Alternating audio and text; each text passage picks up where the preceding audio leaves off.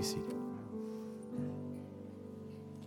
Well, it's wonderful to see everyone here this morning on this uh, chilly Christmas Eve morning. It feels like Christmas out there, so that's good. That's uh, great to be here, and I pray that your hearts will be warmed by being here with us this morning.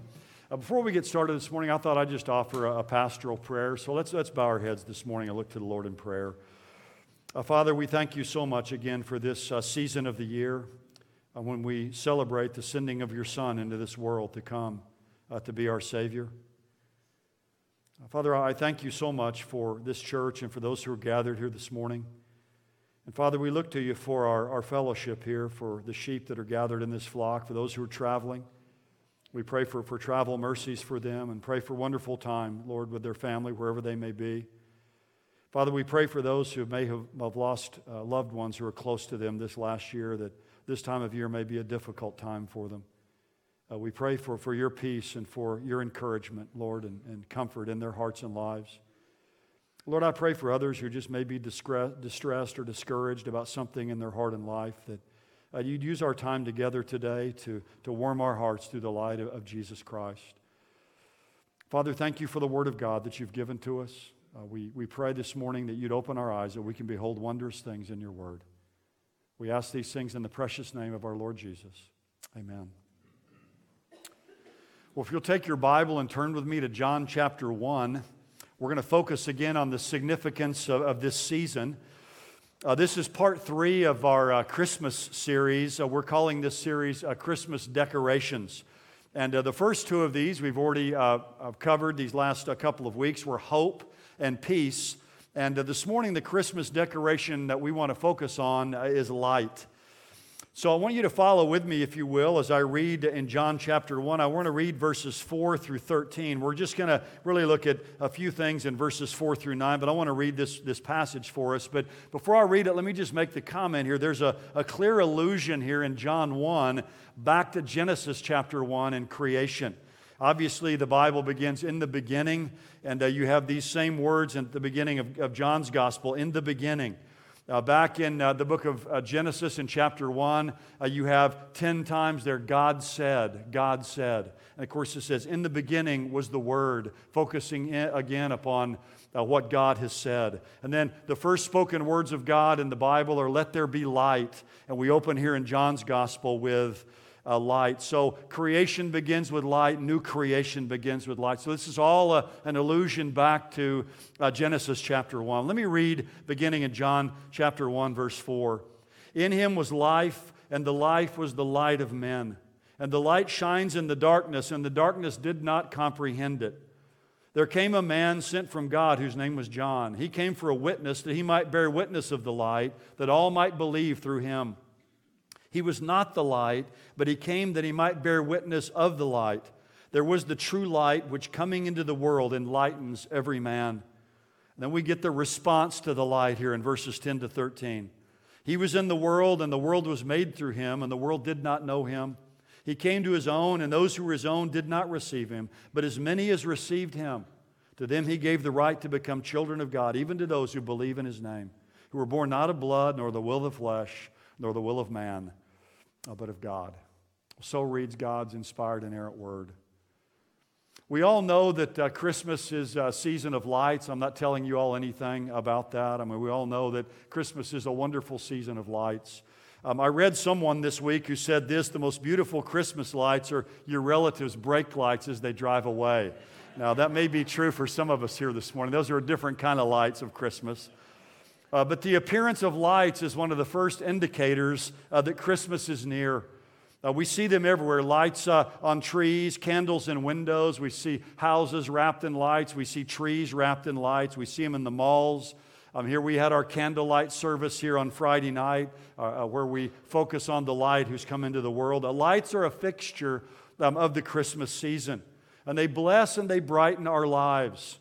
Uh, like many of you, I've, I've always enjoyed driving around looking at uh, Christmas lights. In fact, I was just thinking this last week as I was over in northwest Oklahoma City.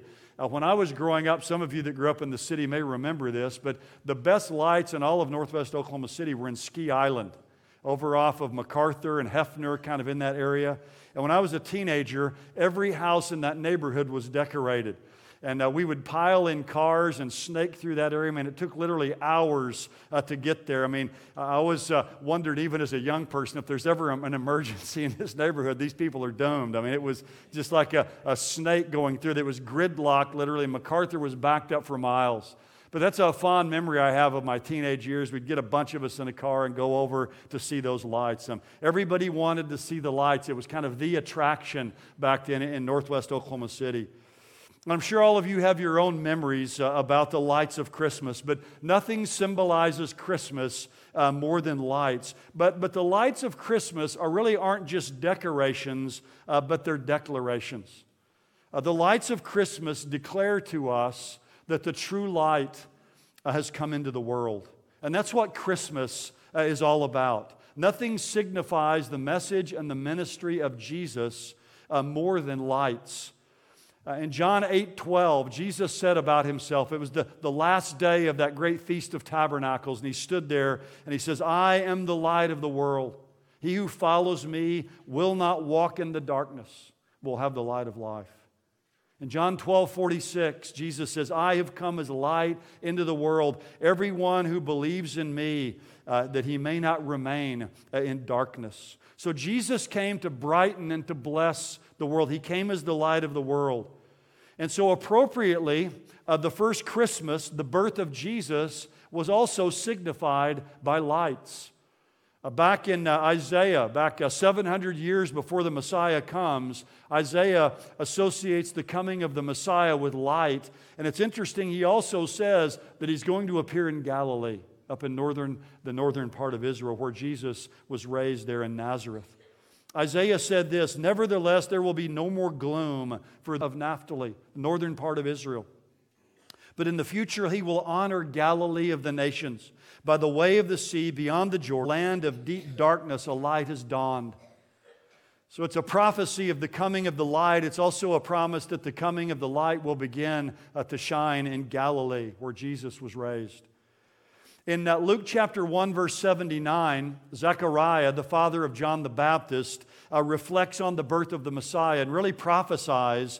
And he says about uh, this coming Messiah the sunrise from on high will visit us to shine upon those who sit in darkness and the shadow of death. Uh, remember the wise men.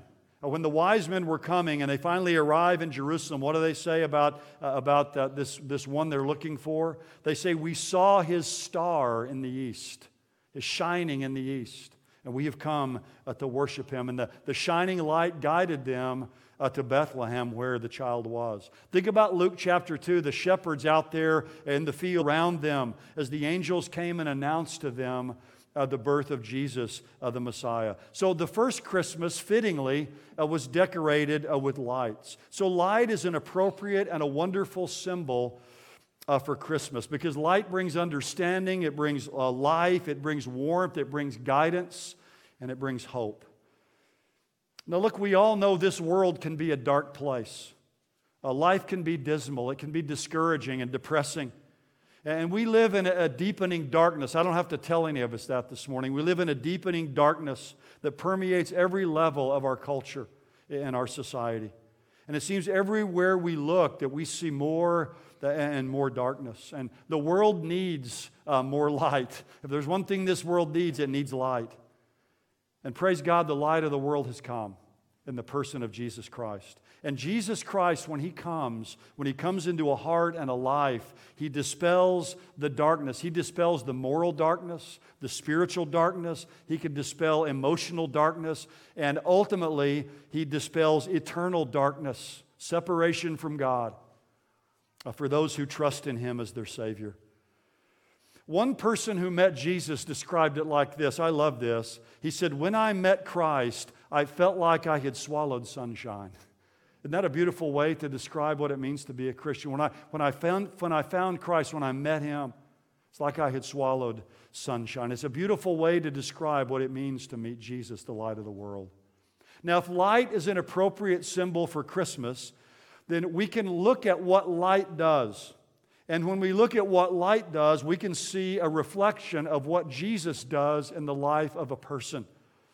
So, what I want to do this morning is just look at five simple things that light does that also shows us what Jesus does in the heart and the life of a person um, who will trust in him. Now, the first thing that light does is light reveals.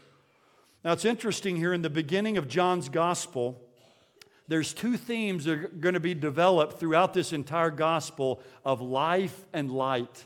And those two go together life and light. Jesus is the light bringer, and Jesus, uh, the, the life bringer, and he's the light bearer.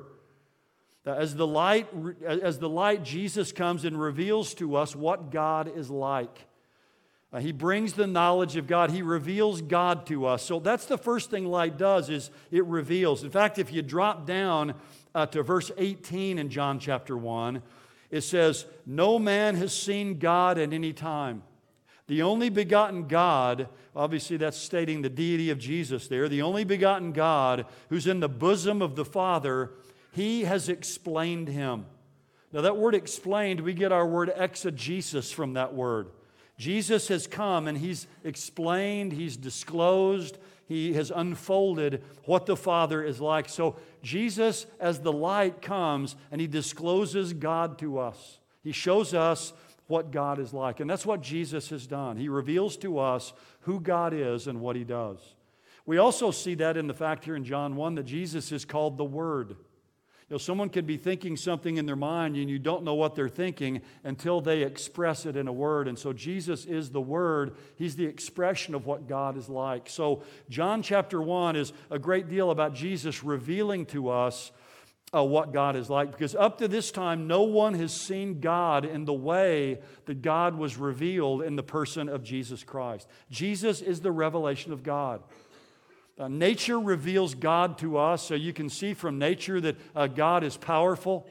Uh, we can see through the, the, the, order and through the regularity and through the constancy of things that we see and through the beauty of it that there's a God who's powerful. There's a God who's majestic. There's a God who's creative and a God who's constant. But general revelation can only take us so far.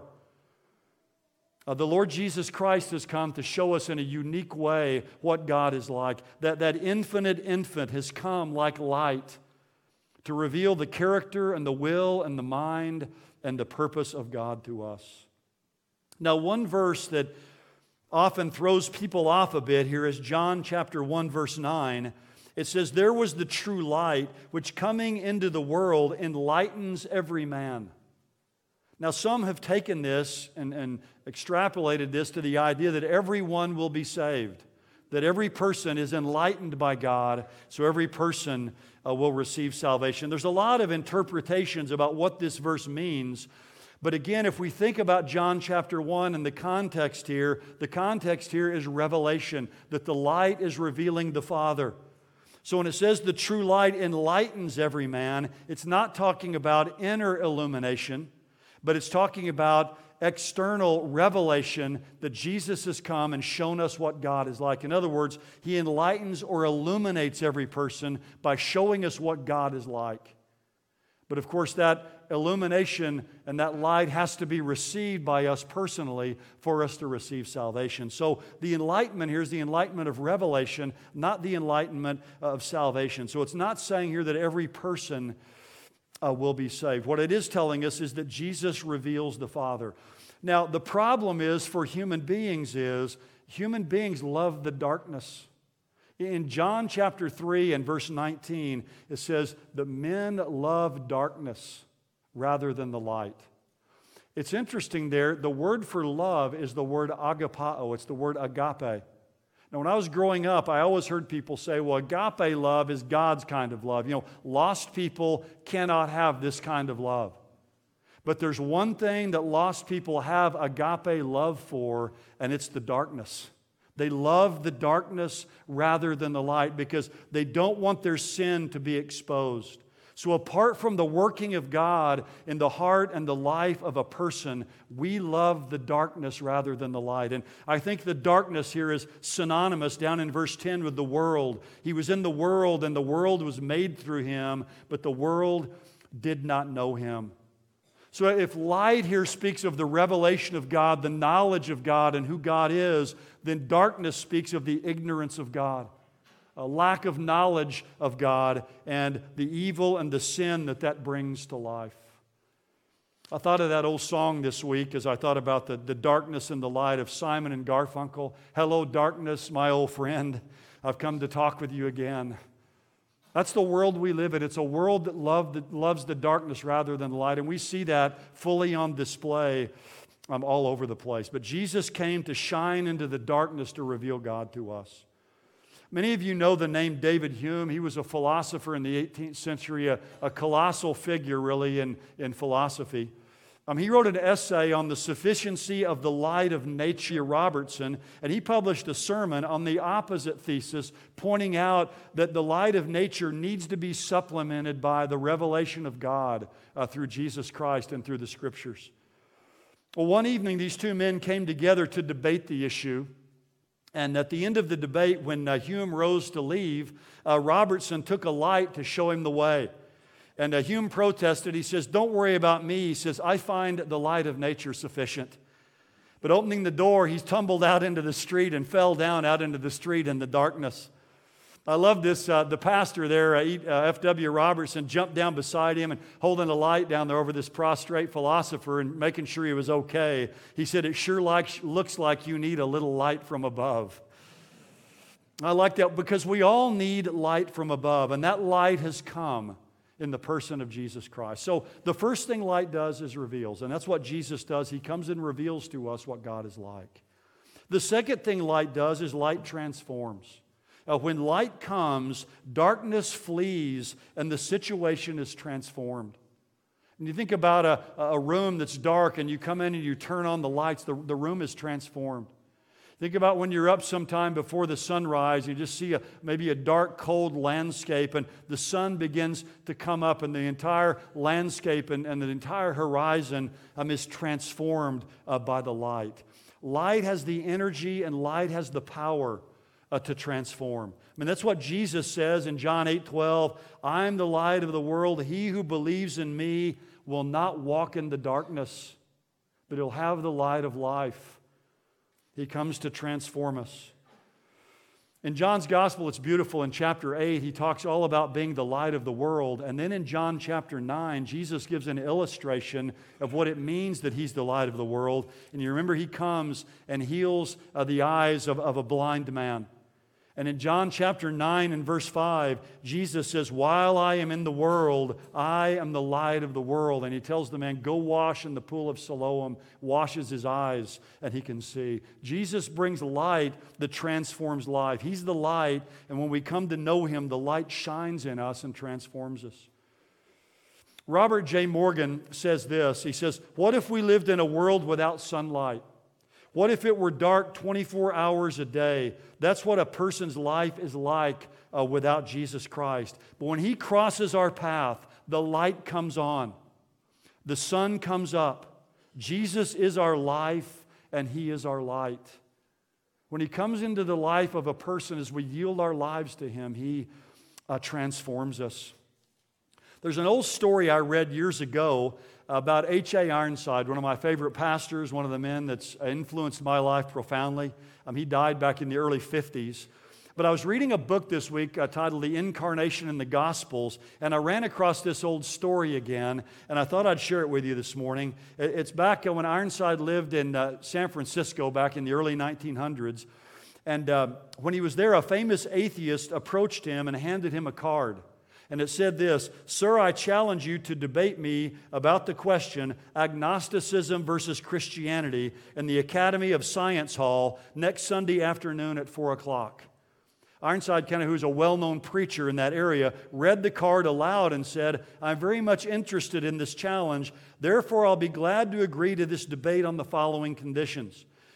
Uh, namely, in order to prove this man has something worth fighting for and worth debating about, he will promise to bring with him to the hall next Sunday two people one man who was for years what we commonly call a down and outer, a man who for years was under the power of evil habits from which he couldn't deliver himself, but who on some occasion heard the glorification of, of agnosticism and his denunciation of the Bible and Christianity, and whose heart and mind, as he listened to such an address, were so deeply stirred, he went away from the meeting saying, Henceforth I too am an agnostic.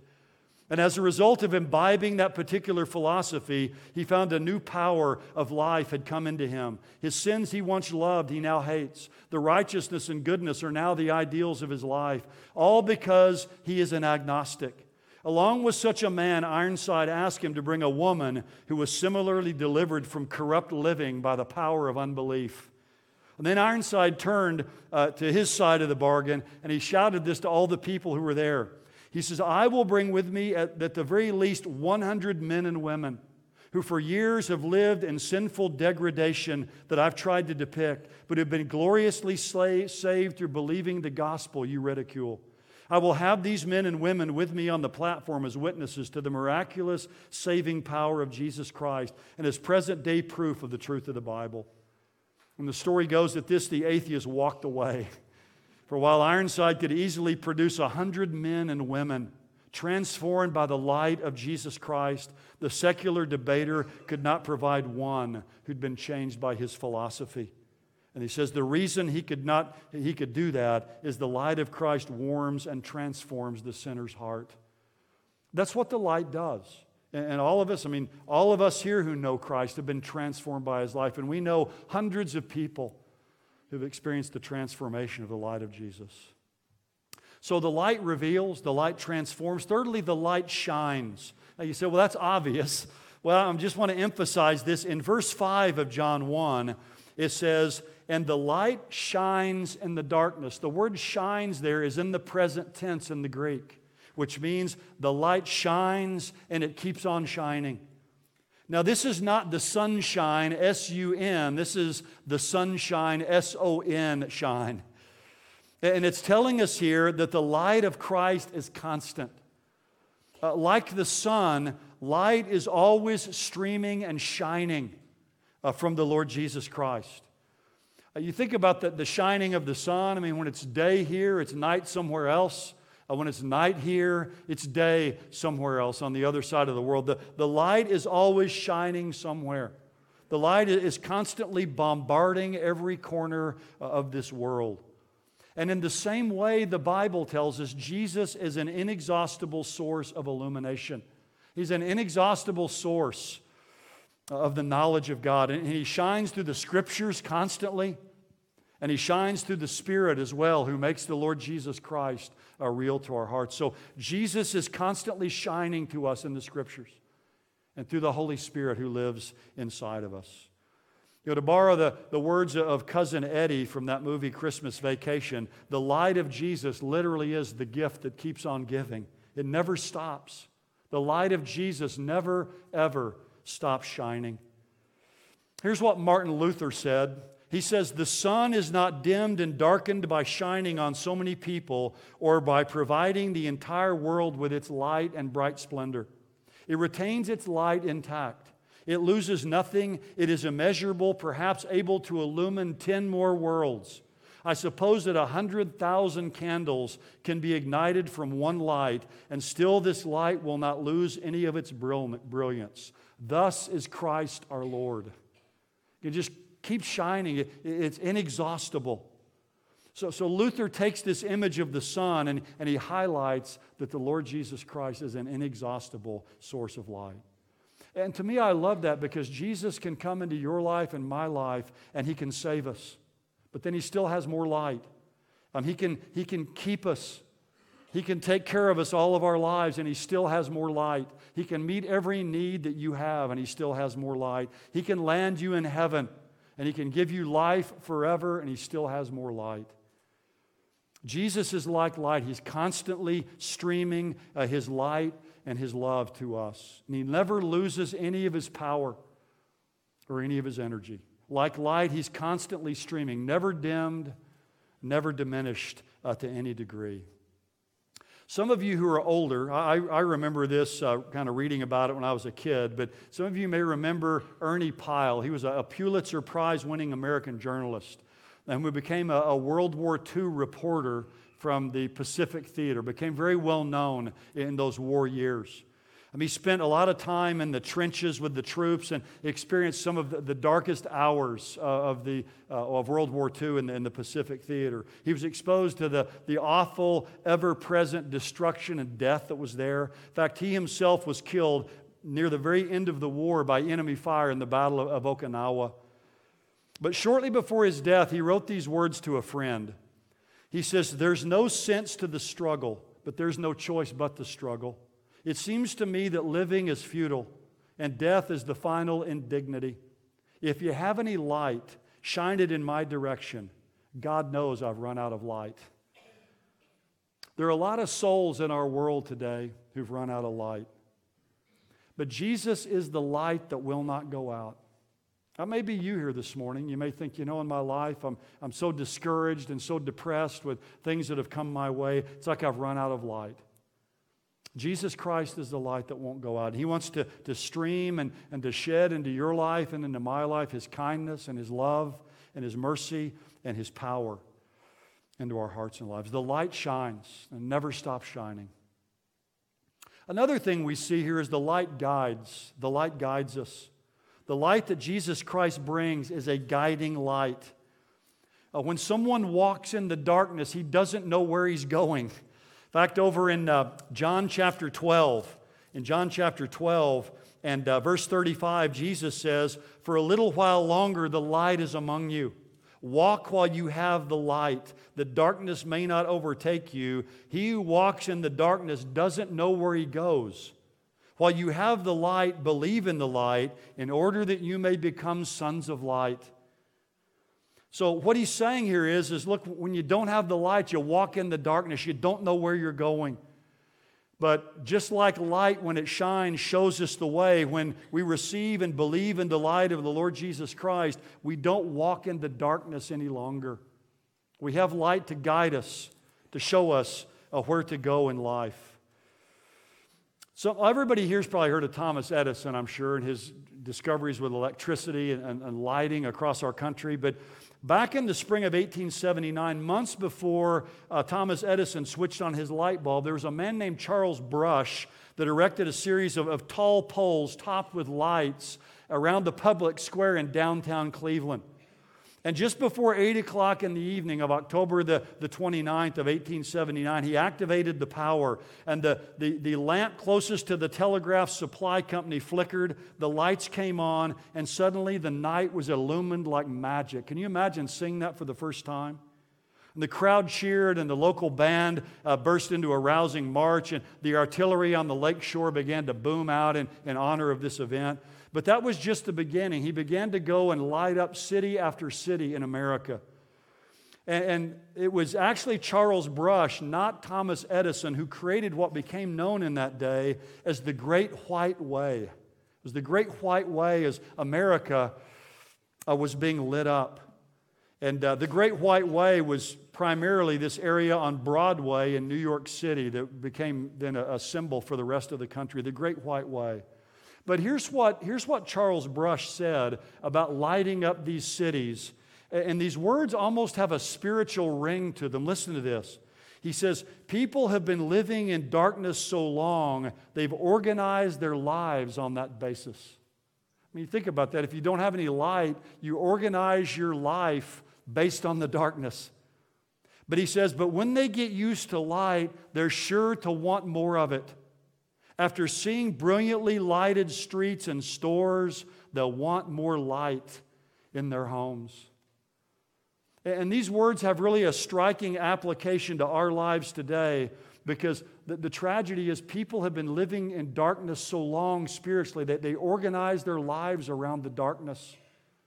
But when the light of Jesus shines into our lives, we want more and more of that light because when the light shines into our lives, it, it guides us and leads us and it shows us uh, where to go.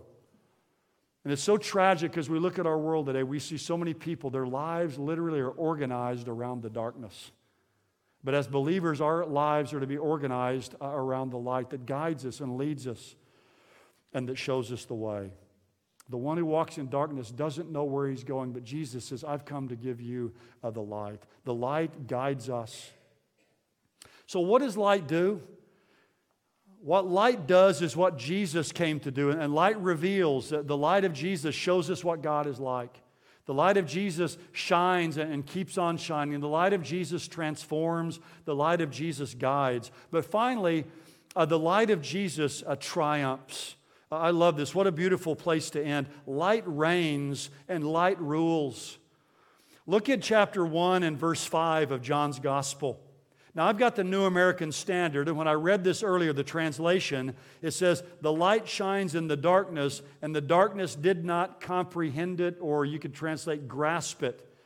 But most people believe that that word there, and it, it can carry the idea of to comprehend or to grasp, but it also carries the idea of to overcome or to extinguish. And so the idea here is the darkness did not extinguish or overpower or overcome the light. Uh, the English Standard Version translates it the light shines in the darkness, and the darkness has not overcome it. Uh, the New Living Translation says the light shines in the darkness, and the darkness can never extinguish it.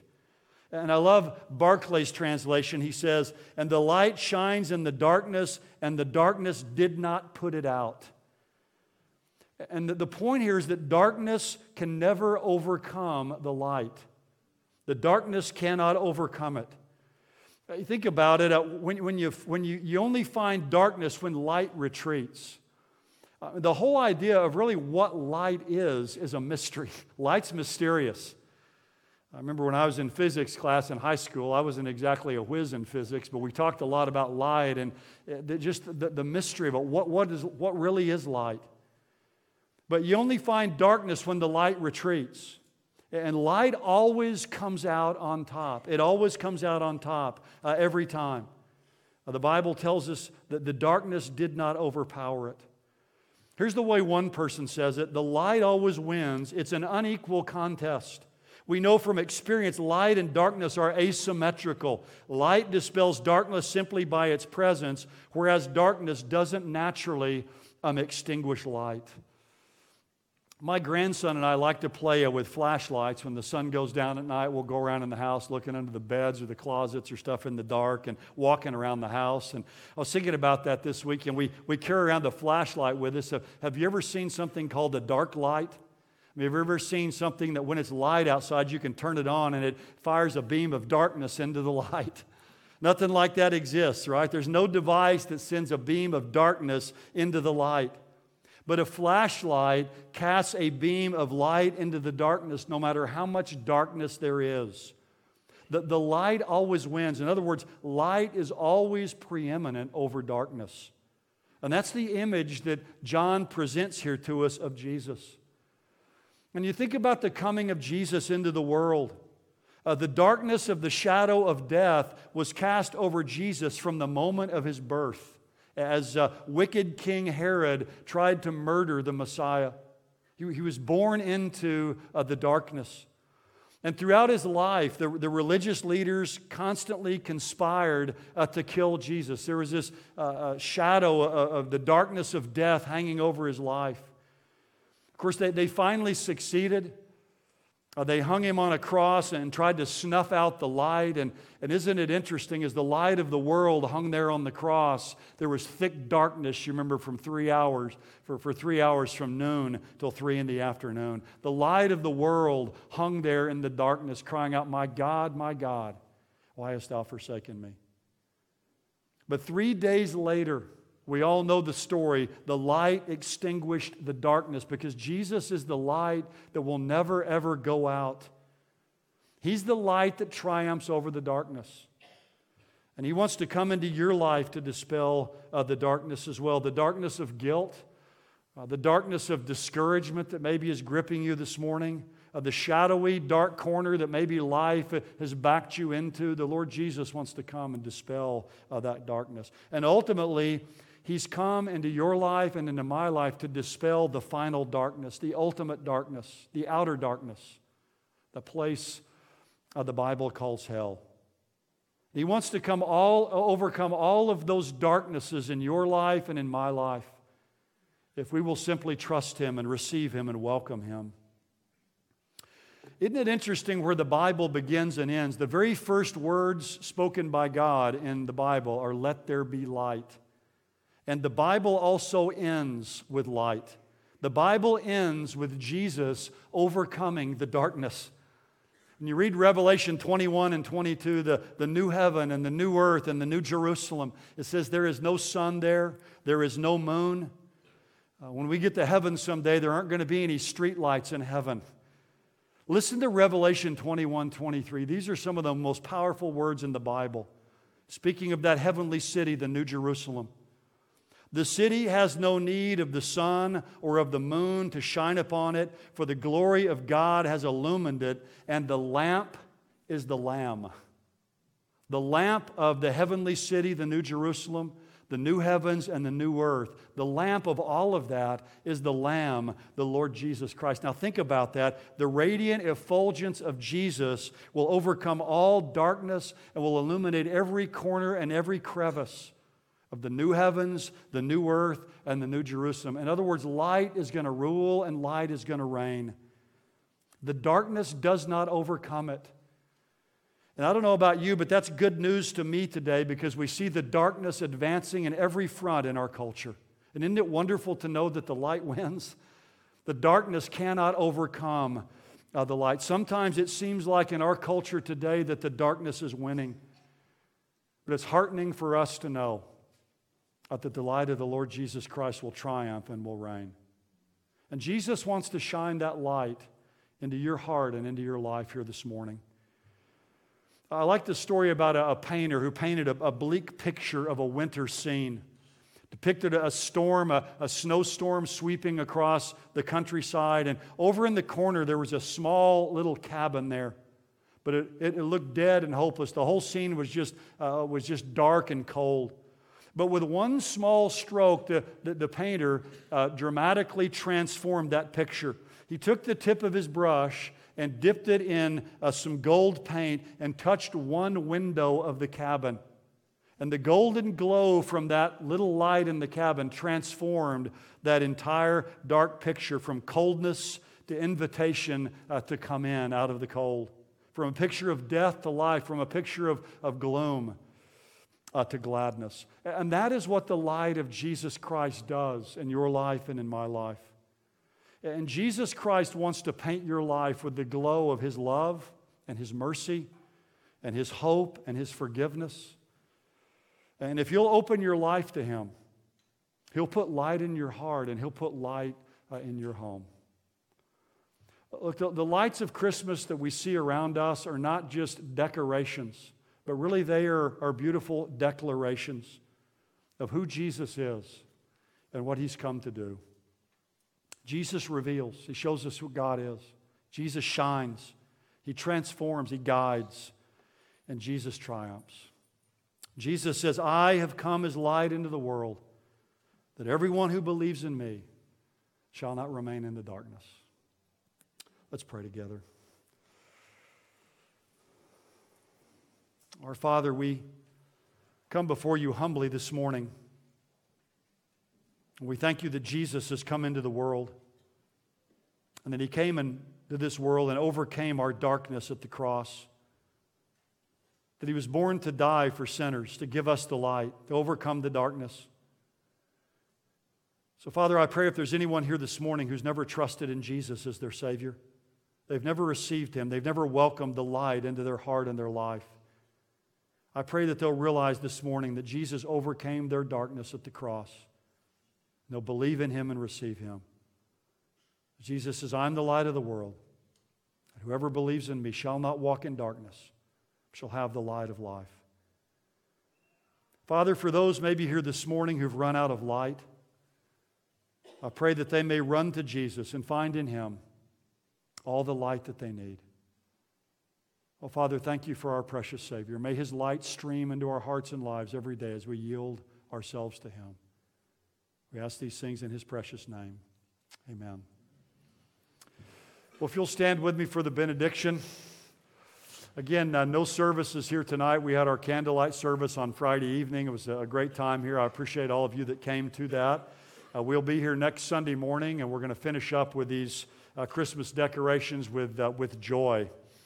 Um, if you are a visitor with us, thank you for being here with us. Thanks for coming out on this cold uh, Christmas Eve, uh, more, Sunday morning. There's a, a, welcome desk out in the foyer, and if you go out there, there's some people who'd love to give you some more information about our church and maybe answer any questions that you have. Well, let's bow our heads now for the benediction as we leave here with the Lord's blessing upon us. Well, Father, we come before you now. We thank you for the light of the, of the Savior. We pray, Father, for the power of your Holy Spirit now to take hold in our lives and that we will leave this place today as those who go out and witness to the light, as those who go out and walk in the light, will walk as children of light. Now, Father, may the grace of our Lord Jesus Christ, the love of God, the fellowship of the Holy Spirit be with us all. All God's people said, Amen.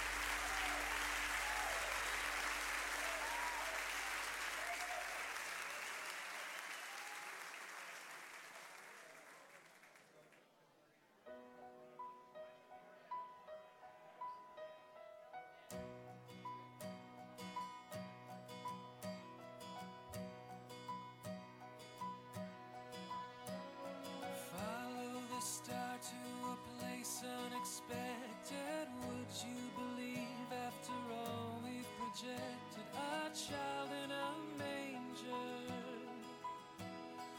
lonely and small, the weakest of all, unlikeliest hero, wrapped in his mother's shawl, just a child.